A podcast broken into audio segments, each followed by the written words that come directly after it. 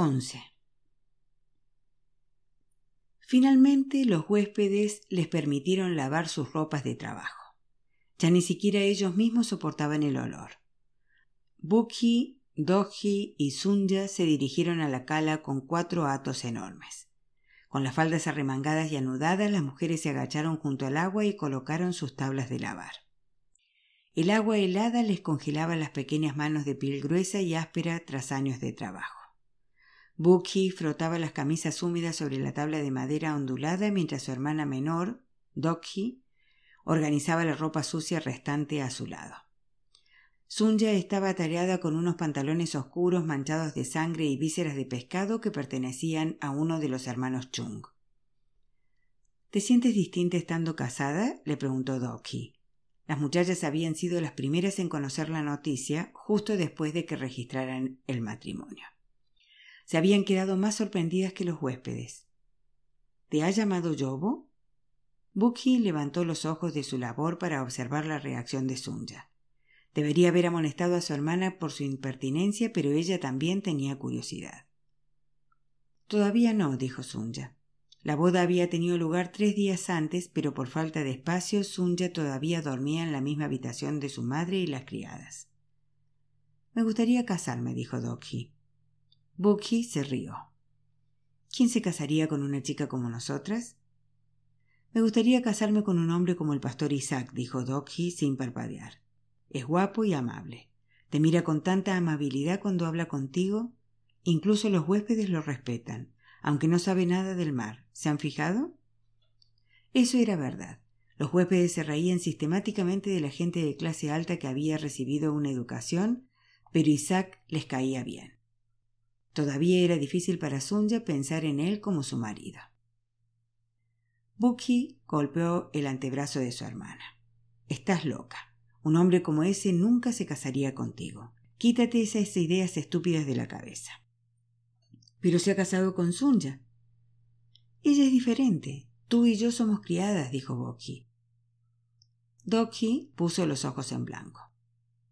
¿Cómo te llama entonces? Me llama Sunja, contestó relajándose un poco. Antes de conocer a Hansu, Sunja había charlado a menudo con las hermanas. ¿Estás nerviosa por irte a Japón? le preguntó Buki. La vida en la ciudad le interesaba más que el matrimonio, que le parecía una cosa horrible. Su abuela y su madre se habían matado trabajando. Ella no había oído reírse a su madre ni una sola vez.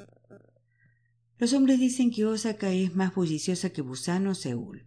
¿Dónde vivirás? le preguntó Boki. No lo sé. En la casa del hermano de Isaac, supongo. Sunja todavía pensaba en Hanso. Temía volver a encontrarse con él más que nada en el mundo.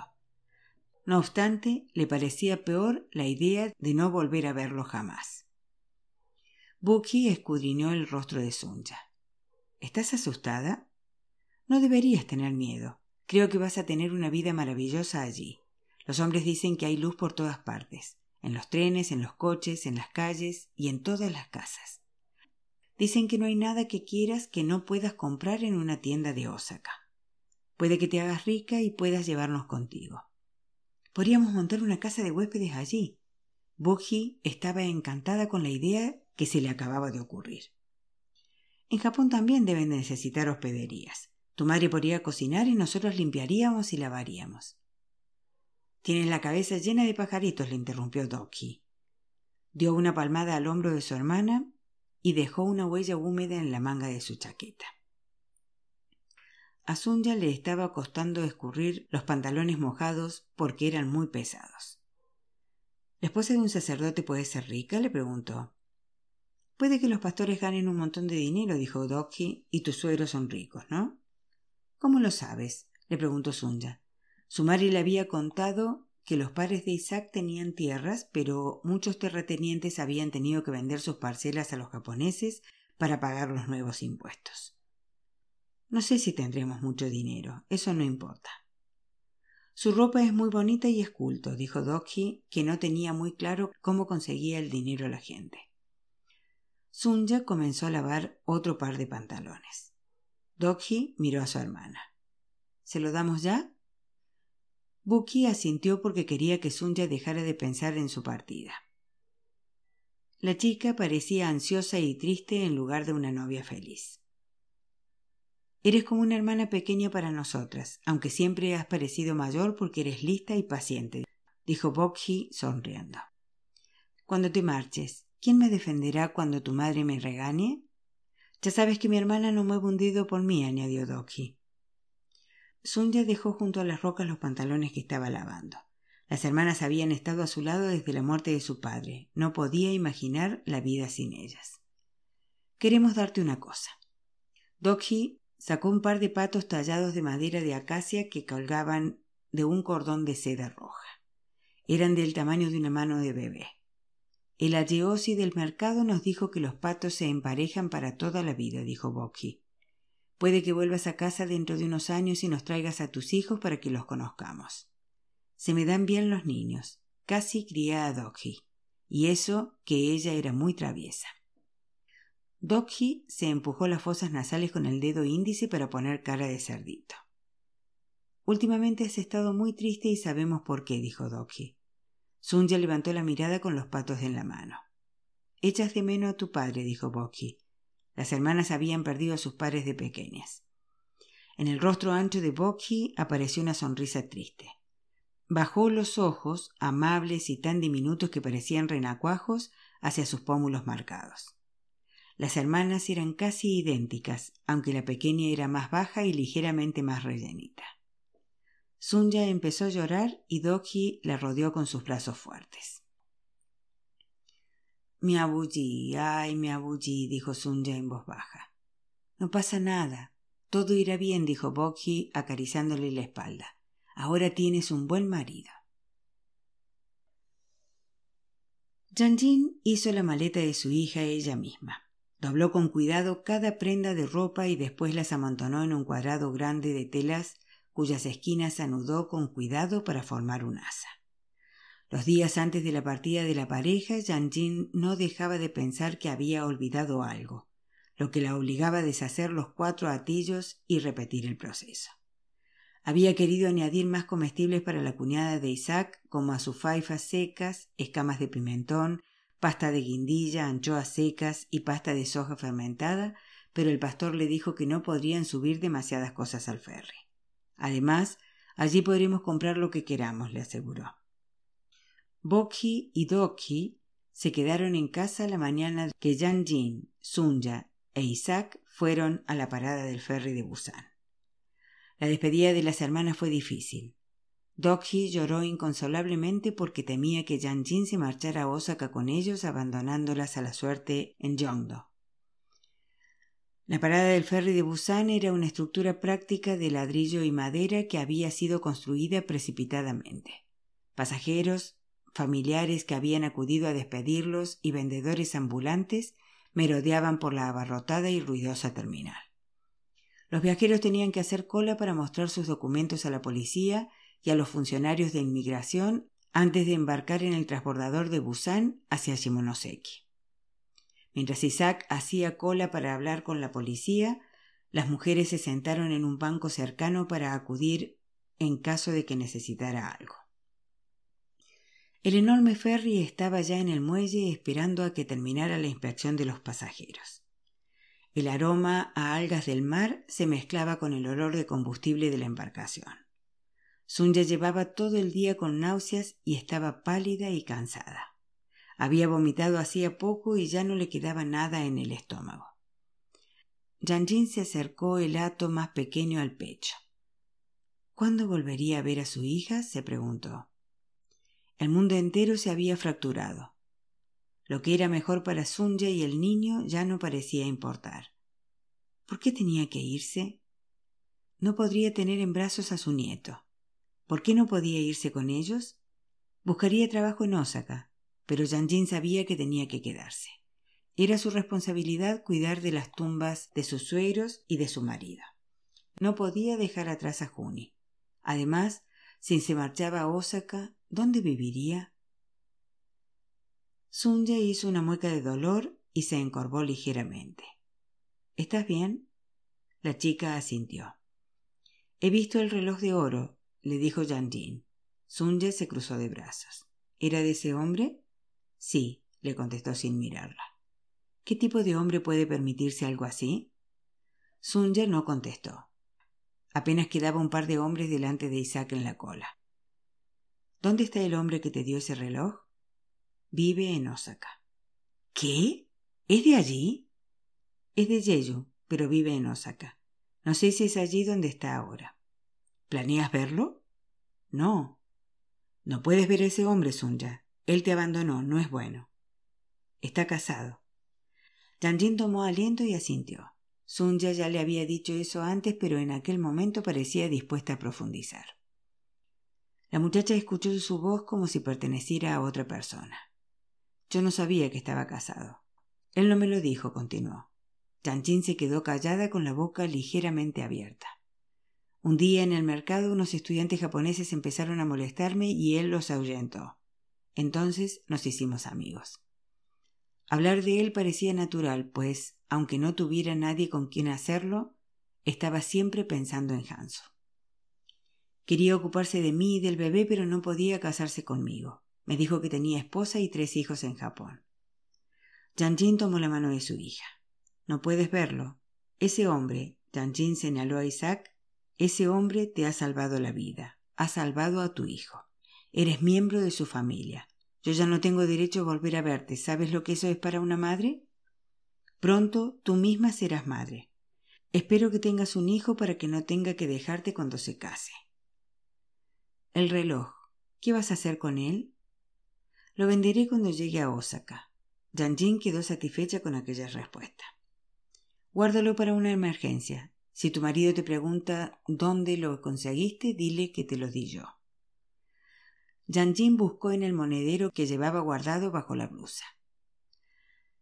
Esto perteneció a la madre de tu padre, le dijo, entregándole los dos anillos de oro que su suegra le había regalado antes de morir. Intenta no venderlos a menos que tengas que hacerlo. Deberías conservar algo por si necesitas dinero. Eres una chica ahorradora, pero para criar a un niño hace falta dinero. Tendrás gastos inesperados como visitas al médico. Si es un niño necesitarás dinero para el colegio. Si el pastor no te da dinero para las cosas de la casa, trabaja y ahorra para las emergencias. Gasta lo que necesites, pero mete aunque solo sea cinco monedas en una lata y olvídate de que las tienes. Una mujer siempre debería tener algo ahorrado. Cuida bien de tu marido. Si no lo haces, otra mujer lo hará. Trata a la familia de tu marido con respeto. Obedécelos. Si cometes un error, maldecirán a nuestra familia. Piensa en tu padre que era un buen hombre y siempre hizo lo mejor para nosotras. Janjina intentó recordar qué más se suponía que debía decirle. Era difícil concentrarse. Sunya guardó los anillos en la bolsa de tela que llevaba bajo la blusa donde tenía el reloj y el dinero. Omoni. Lo siento. Lo sé, ya lo sé. Janjin cerró la boca y acarició el cabello de Sunya.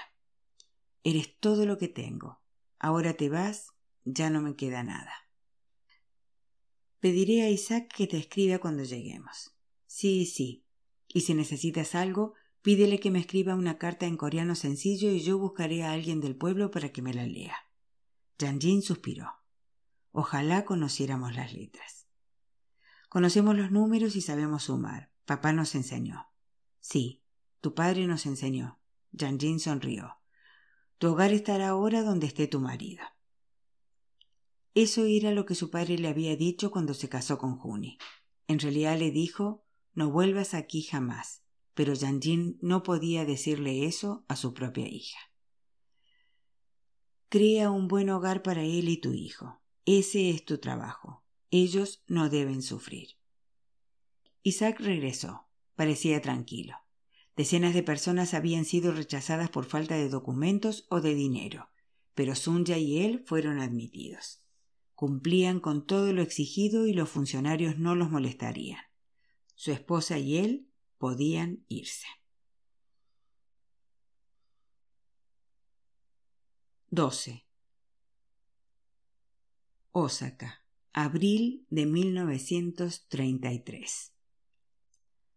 Cuando Joseph Baek se cansó de cambiar el peso de un pie al otro, empezó a caminar por la estación de ferrocarril de Osaka como un hombre en una celda.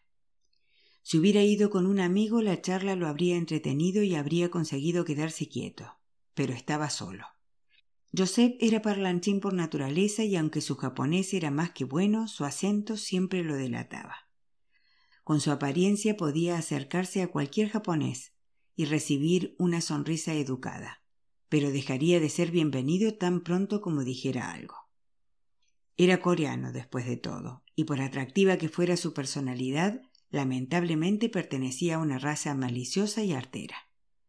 Allí había muchos japoneses que eran justos y honrados, pero con los extranjeros se mostraban cautos.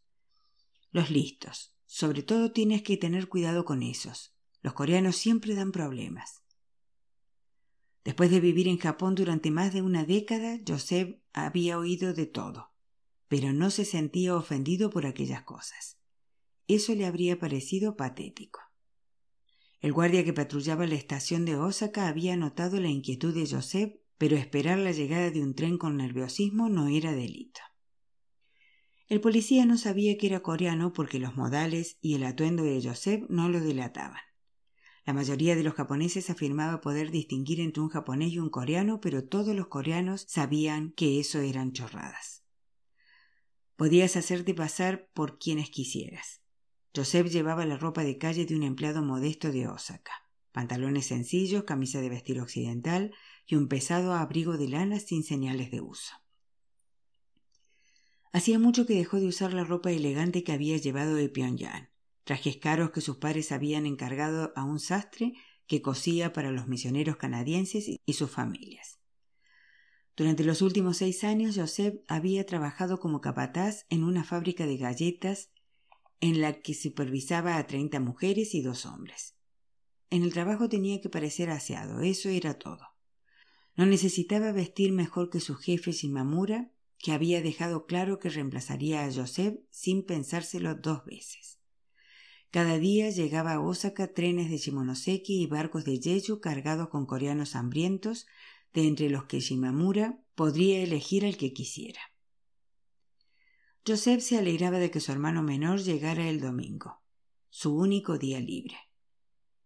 Kyunji se había quedado en casa preparando un festín por eso no estaba allí con él.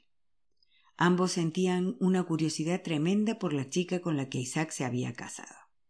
Las circunstancias eran asombrosas, pero la decisión de Isaac no le sorprendió. El altruismo del joven no tomaría desprevenido a nadie de la familia. De niño habría dado a los pobres toda su comida y posesiones si se lo hubieran permitido. Isaac había pasado su infancia enfermo en la cama donde leía sin parar. Aunque enviaban a su habitación comida abundante y no quedaba un solo grano de arroz en su cuenco de metal cuando su bandeja regresaba a la cocina, estaba tan delgado como un palillo. Compartía su comida con los criados, naturalmente, pero Joseph pensaba que una cosa era el arroz y el pescado y otra muy distinta un matrimonio. Aceptar al hijo de otro hombre era excesivo. Su esposa Kyung-hee lo había obligado a prometer que no la juzgaría hasta tener la oportunidad de conocerla. Ella, como Isaac, de tan buena, era tonta. Cuando el tren de Shimonoseki llegó a la estación, la multitud que esperaba se dispersó con una especie de precisión organizada. Los botones corrieron a ayudar a los pasajeros de primera clase. Todos los demás parecían saber a dónde ir. Isaac, que era una cabeza más alto que los demás, destacaba entre la multitud. Llevaba un sombrero gris ladeado sobre su bonita cabeza y unas gafas con montura carey sobre su nariz recta. Isaac examinó la multitud y al ver a Joseph agitó su huesuda mano derecha en el aire. Joseph corrió hacia él. El muchacho se había convertido en un adulto. Isaac estaba incluso más delgado de lo que recordaba. Su piel pálida era más aceitunada y habían aparecido líneas radiales alrededor de sus ojos amables y risueños. Isaac tenía el rostro de su hermano Samuel. El parecido era asombroso. El traje occidental hecho a mano por el sastre de la familia colgaba suelto sobre su cuerpo demacrado. El chico tímido y enfermizo que Joseph había dejado atrás hacía once años había crecido hasta convertirse en un caballero alto, más delgado de lo habitual tras una reciente enfermedad. ¿Cómo le habían permitido sus padres que fuera a Osaka? ¿Por qué había insistido él? Joseph rodeó a su hermano con los brazos y lo abrazó con fuerza. En Japón, la única persona a la que Joseph tocaba era a su mujer, y resultaba gratificante tener otra piel tan cerca, sentir la barba de su hermano contra las orejas. Su hermano pequeño tenía vello facial. Era asombroso. Has crecido un montón. Ambos se rieron porque era verdad y porque había pasado demasiado tiempo desde la última vez que se vieron. Hermano, dijo Isaac, hermano mío. Isaac, por fin estás aquí. Me alegro mucho, dijo Joseph. Isaac sonrió de oreja a oreja con los ojos fijos sobre el rostro de su hermano mayor. Ahora eres mucho más alto que yo. Menuda falta de respeto. Isaac hizo una reverencia fingiendo disculparse. Sunya estaba allí cargada con sus bultos. Se sentía consolada por la confianza y calidez de los hermanos. El hermano de Isaac, Joseph, parecía simpático. Sus bromas le recordaron un poco a Tonel, el huésped. Cuando Tonel descubrió que se había casado con Isaac, fingió desmayarse en el suelo de la sala de estar. Momentos después sacó su cartera y le dio dos yenes, más de dos días de salario de un obrero, para que se comprara algo bueno de comer con su marido cuando llegara a Osaka. Cuando estés saboreando los pasteles de arroz japoneses, recuérdame, solo y triste en Yongdo, echándote de menos. Imagina el corazón de Tonel rasgado como la boca de una lubina que ha sido pescada demasiado joven. A continuación simuló que lloraba frotándose los ojos con sus manos carnosas y emitiendo ruidosas búas. Sus hermanos le pidieron que se callara y cada uno de ellos entregó a Sunya dos yenes como regalo de bodas. Sunya hizo una reverencia ante su cuñado. ¿Y te has casado? exclamó Joseph, mirando con atención a la muchacha junto a Isaac. Me alegro de verte de nuevo. Cuando te conocí eras solo una chiquilla y solías seguir a tu padre por todas partes. Puede que tuvieras cinco o seis años. No creo que me recuerdes, continuó. Sunya negó con la cabeza porque lo había intentado sin conseguirlo. Recuerdo muy bien a tu padre. Siento mucho tu pérdida. Era un hombre muy sabio. Me gustaba hablar con él. Nunca hablaba de más pero todo lo que decía estaba bien dicho, y tu madre hacía unas comidas increíbles. Sunya bajó los ojos. Gracias por dejarme venir aquí. Mi madre le envía sus más profundas gracias por su generosidad. Tu madre y tú salvaron la vida de Isaac. Yo te estoy agradecido, Sunya. Nuestra familia debe mucho a tu familia. Joseph le quitó a Isaac las pesadas maletas e Isaac tomó los atos más ligeros de Sunya. El hermano mayor se fijó en la curva de su vientre, aunque su embarazo no era demasiado evidente. Apartó los ojos y buscó la salida de la estación. La muchacha no tenía pinta de fresca, ni hablaba como tal. Parecía tan modesta y sencilla que Joseph se preguntó si no habría sido violada por alguien a quien conocía. Ese tipo de cosas pasaban y aún así habrían culpado a la chica por incitar a un hombre. ¿Dónde está mi cuñada? preguntó Isaac, buscando a Kyunji a su alrededor en casa cocinándote la cena. Será mejor que tengas hambre. Los vecinos deben estar muriéndose de envidia con los olores que salen de la cocina. Isaac sonrió. Adoraba a su cuñada. Sunja se pegó la chaqueta al cuerpo, consciente de cómo miraban los transeúntes su vestido tradicional. En la estación nadie más llevaba hanbok.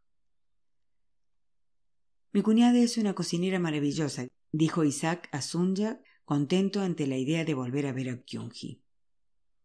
Joseph notó que la gente estaba mirando a la chica. Necesitará ropa, pensó. Vayamos a casa. Joseph los condujo de inmediato fuera de la estación. La calzada frente a la estación de ferrocarril de Osaka estaba abarrotada de coches. Hordas de peatones entraban y salían de las vías principales.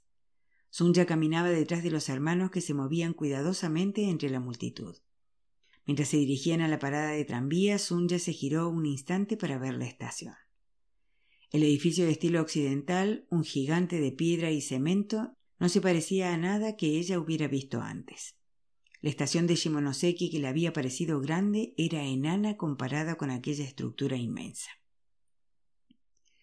Los hombres caminaban rápidamente y ella intentó mantenerse a su altura. El tranvía se acercaba.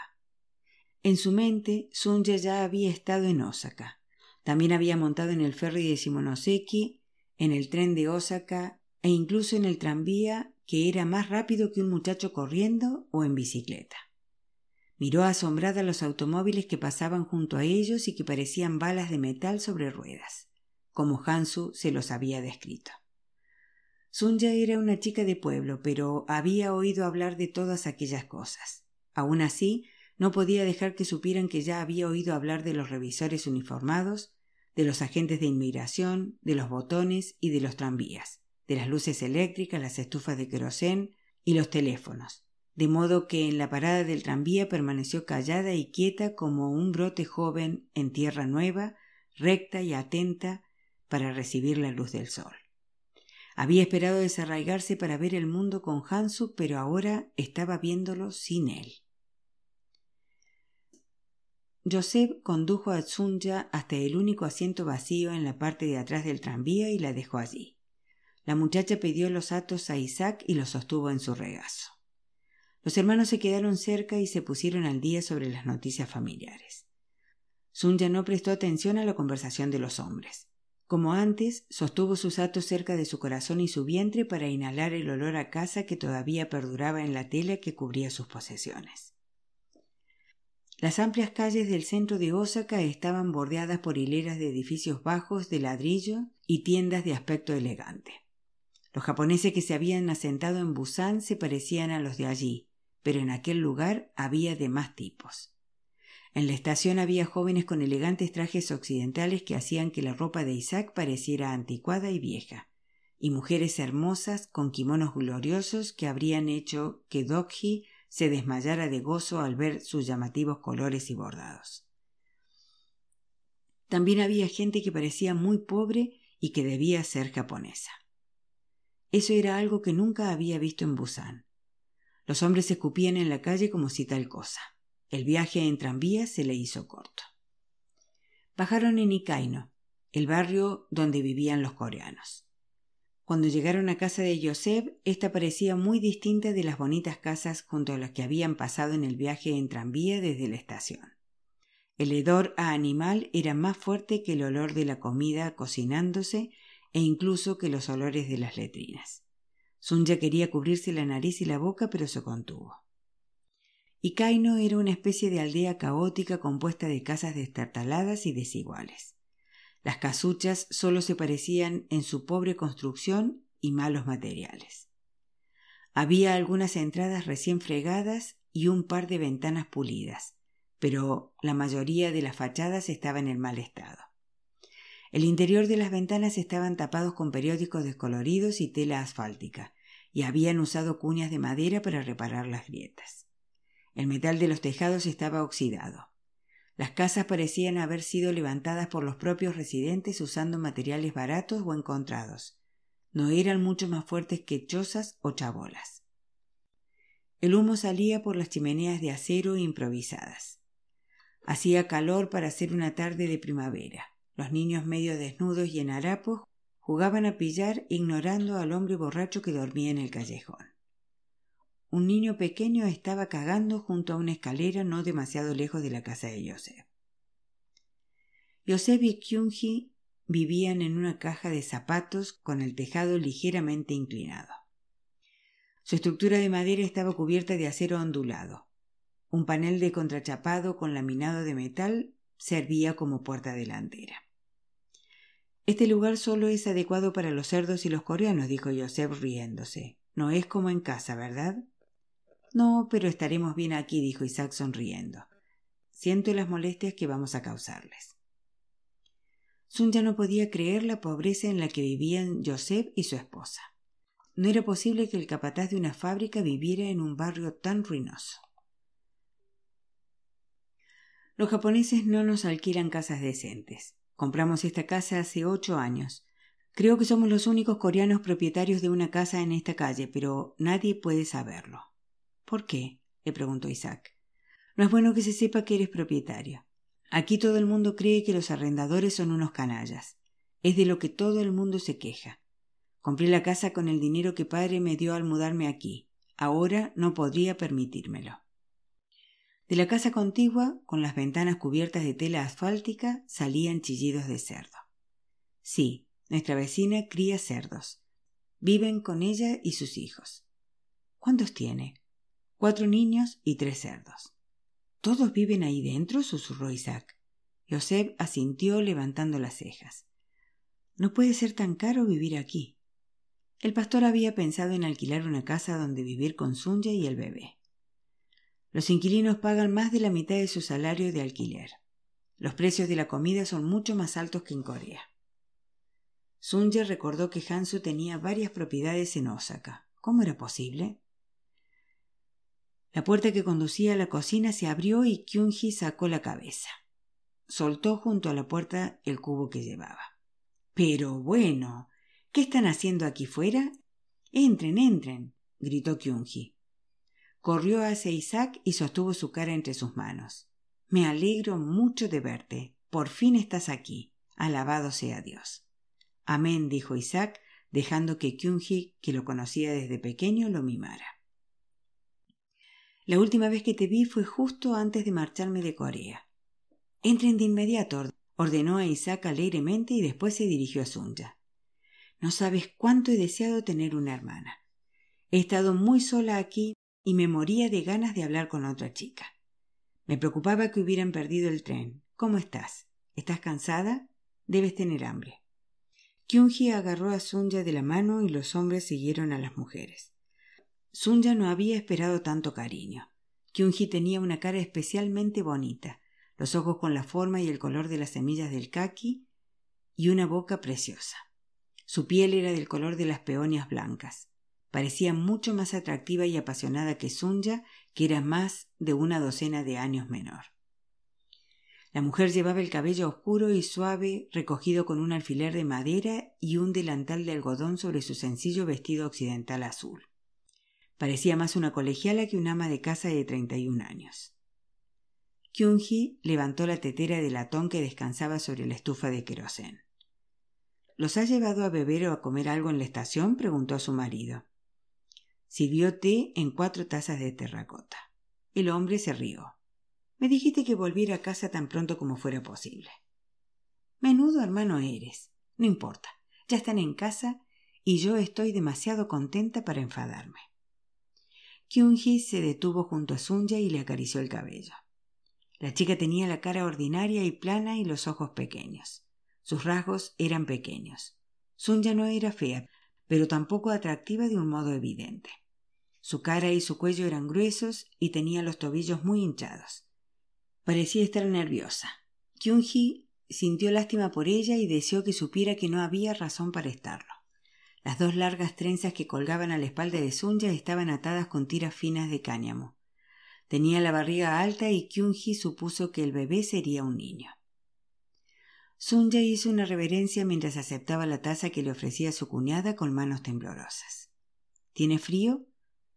No llevas demasiada ropa. Kyunji puso un cojín en el suelo cerca de la mesa baja e hizo que la chica se sentara allí. Colocó una colcha del color de las manzanas verdes sobre el regazo de Sunja. La muchacha sorbió su té de cebada caliente. El exterior de la casa ocultaba un confortable interior. Kyunji había crecido en una casa con muchos criados, había aprendido a mantener la casa limpia y acogedora para su marido y para ella. Tenía una casa de seis tatamis, con tres habitaciones solo para ellos dos, algo inaudito en aquel enclave coreano abarrotado donde diez podían dormir en una habitación de dos tatamis. No obstante, comparada con las magníficas casas donde su marido y ella habían crecido, aquel lugar era absurdamente pequeño, inadecuado incluso para un criado viejo.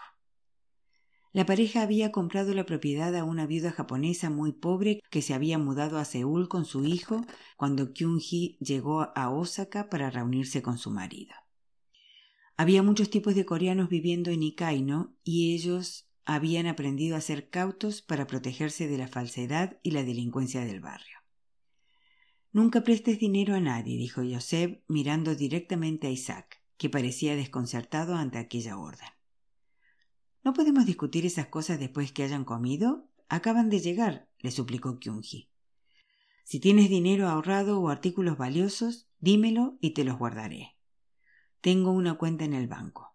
Todos los que viven aquí necesitan dinero, ropa, cama y comida. Hay muy poco que puedas hacer para arreglar sus problemas. Damos limosna en la iglesia. En eso no hay diferencia con el modo en que nos criamos, y la iglesia la distribuye más tarde. Ustedes no entienden cómo es la vida aquí. Eviten hablar con los vecinos y nunca dejen que nadie entre en casa, dijo Joseph seriamente a la pareja. Espero que respeten esas reglas, Isaac. Eres una persona generosa, pero eso podría ser peligroso para nosotros. Si la gente cree que tenemos más que ellos, robarán en nuestra casa.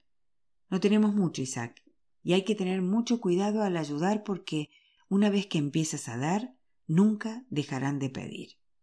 Algunas personas beben y apuestan. Todas las madres se desesperan cuando el dinero se acaba. No las culpo, pero primero debemos ocuparnos de nuestros padres y de los padres de Kyunji. ¿Estás diciendo todo eso porque tuvimos problemas por mí? dijo Kyunji. ¿A qué te refieres? Cuando llegué aquí di comida a los vecinos y pronto empezaron a pedirnos cada día. Yo les entregaba nuestra cena y no entendían que tuviera que guardar algo de comida para el almuerzo de tu hermano al día siguiente. Entonces un día entraron en casa y se llevaron nuestra última bolsa de patatas. Dijeron que no habían sido ellos, sino alguien a quien conocían, pero... Tenían hambre, dijo Isaac, intentando comprender. Joseph parecía enfadado. Todos tenemos hambre, pero ellos robaron. Tienes que tener cuidado. Solo porque sean coreanos no significan que sean nuestros amigos. Sé extremadamente cuidadoso con otros coreanos. Los malos saben que la policía no escuchará nuestras quejas. Han entrado a robar en nuestra casa dos veces. Kyunji ha perdido sus joyas. Joseph miró a Isaac de nuevo con una advertencia en sus ojos. Las mujeres están en casa todo el día. Por eso nunca guardo dinero ni otras cosas de valor aquí. Kyunji no dijo nada más. Jamás se le hubiera ocurrido que dar un poco de comida pudiera hacer que le robaran su alianza de boda, los brazaletes y la peineta de jade de su madre. Después de que entraran a robarles por segunda vez, Yosef estuvo enfadado con ella durante días. Freiré el pescado. ¿Por qué no charlamos mientras comemos? dijo la mujer sonriendo mientras se dirigía a la diminuta cocina en la parte de atrás. ¿Puedo ayudarte, por favor? le preguntó Sunja. Kyunji asintió y le dio una palmadita en la espalda. No temas a los vecinos. Son buena gente, susurró. Mi marido, es decir, tu cuñado, tiene razón al ser cauto. Sabe más que nosotras sobre estas cosas. No quiere que nos mezclemos con la gente que vive aquí, así que no lo hago. He estado muy sola. Me alegro mucho de que estés aquí. Y habrá un bebé. Los ojos de Kyunji se iluminaron. Habrá un niño en esta casa y yo seré tía. Es una bendición. La congoja en el hermoso rostro de Kyunji era obvia, pero su sufrimiento y privación la habían hecho mejor en cierto sentido. En todos aquellos años no habían tenido hijos e Isaac había contado a Sunya que eso era lo único que Kyunji y Joseph habían querido siempre. La cocina no era más que un fogón, un par de palanganas y una encimera que servía también como tabla de cortar. El espacio era una fracción del tamaño de su cocina en Yongdo. Había espacio suficiente para ambas, pero no podían moverse demasiado. Sunye se subió las mangas y se lavó las manos con la manguera en el fregadero improvisado del suelo. Había que aderezar la verdura hervida y freír el pescado. Querida Sunya, dijo Kyunji, tocándole el antebrazo con suavidad. A partir de ahora, nosotras seremos hermanas. La joven asintió agradecida por el gesto de cariño. Al ver los platos que su cuñada había preparado, sintió hambre por primera vez en días. Kyunji levantó la tapadera de una olla arroz blanco. Solo para hoy, para vuestra primera noche aquí. Ahora este es tu hogar.